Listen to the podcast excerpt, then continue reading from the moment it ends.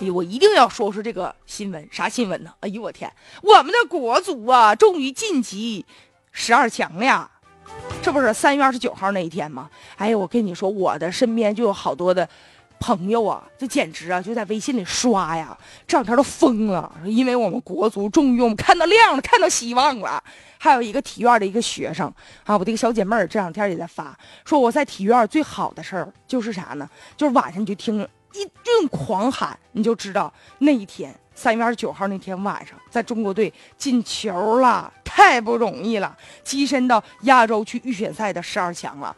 比赛之前，有人就猜说，咱们中国此番要想出线的话，除了必须要拿下卡塔尔之外，还得惊扰半个亚洲的国家和地区帮咱的忙啊！现在如愿以偿啊，就进军这十二强了。关键问题就是哈，咱们还得分析一下接下来的形势。咱们中国队呢是最后一名的成绩晋级到十二强的，如此残酷的现实啊，也有很多人就觉得，哼，咱就即便进了十二强，那那也就是一打酱油的。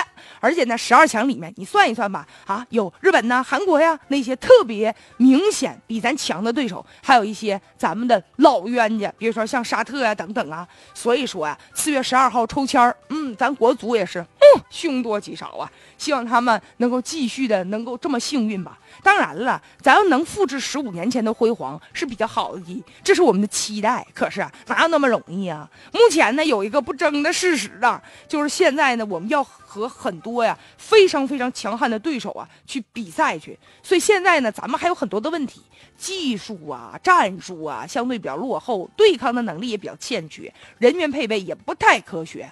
你看，很多人都拿咱们。就和恒大有的时候就比说，你看人恒大是吧？人战绩怎么就那么辉煌呢？这有时候国足怎么就那么无无能为力呢？人恒大人是拿金钱打造的，还有的人就挖苦啊，说这国足扶不起的阿斗啊。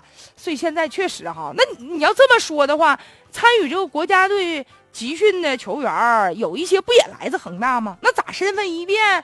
这评价就不一样了呢，所以现在啊，就是我们晋级了十二强里，这不是我们最终的一个目标，我们最终目标那就是冲出去，我们有更好的成绩。但是啊，不得不面对现实的就是一口吃不成个胖子呀。如果我们想脱颖而出，或者想蒙混过关，那是谈何容易呀！所以在未来的几个月呀，不断的在在练吧，是吧？临阵磨枪，不快也光啊。当然了，我们球迷肯定是不离不弃呀，否则咱们现在是十二强之后呢，那就没有之后了。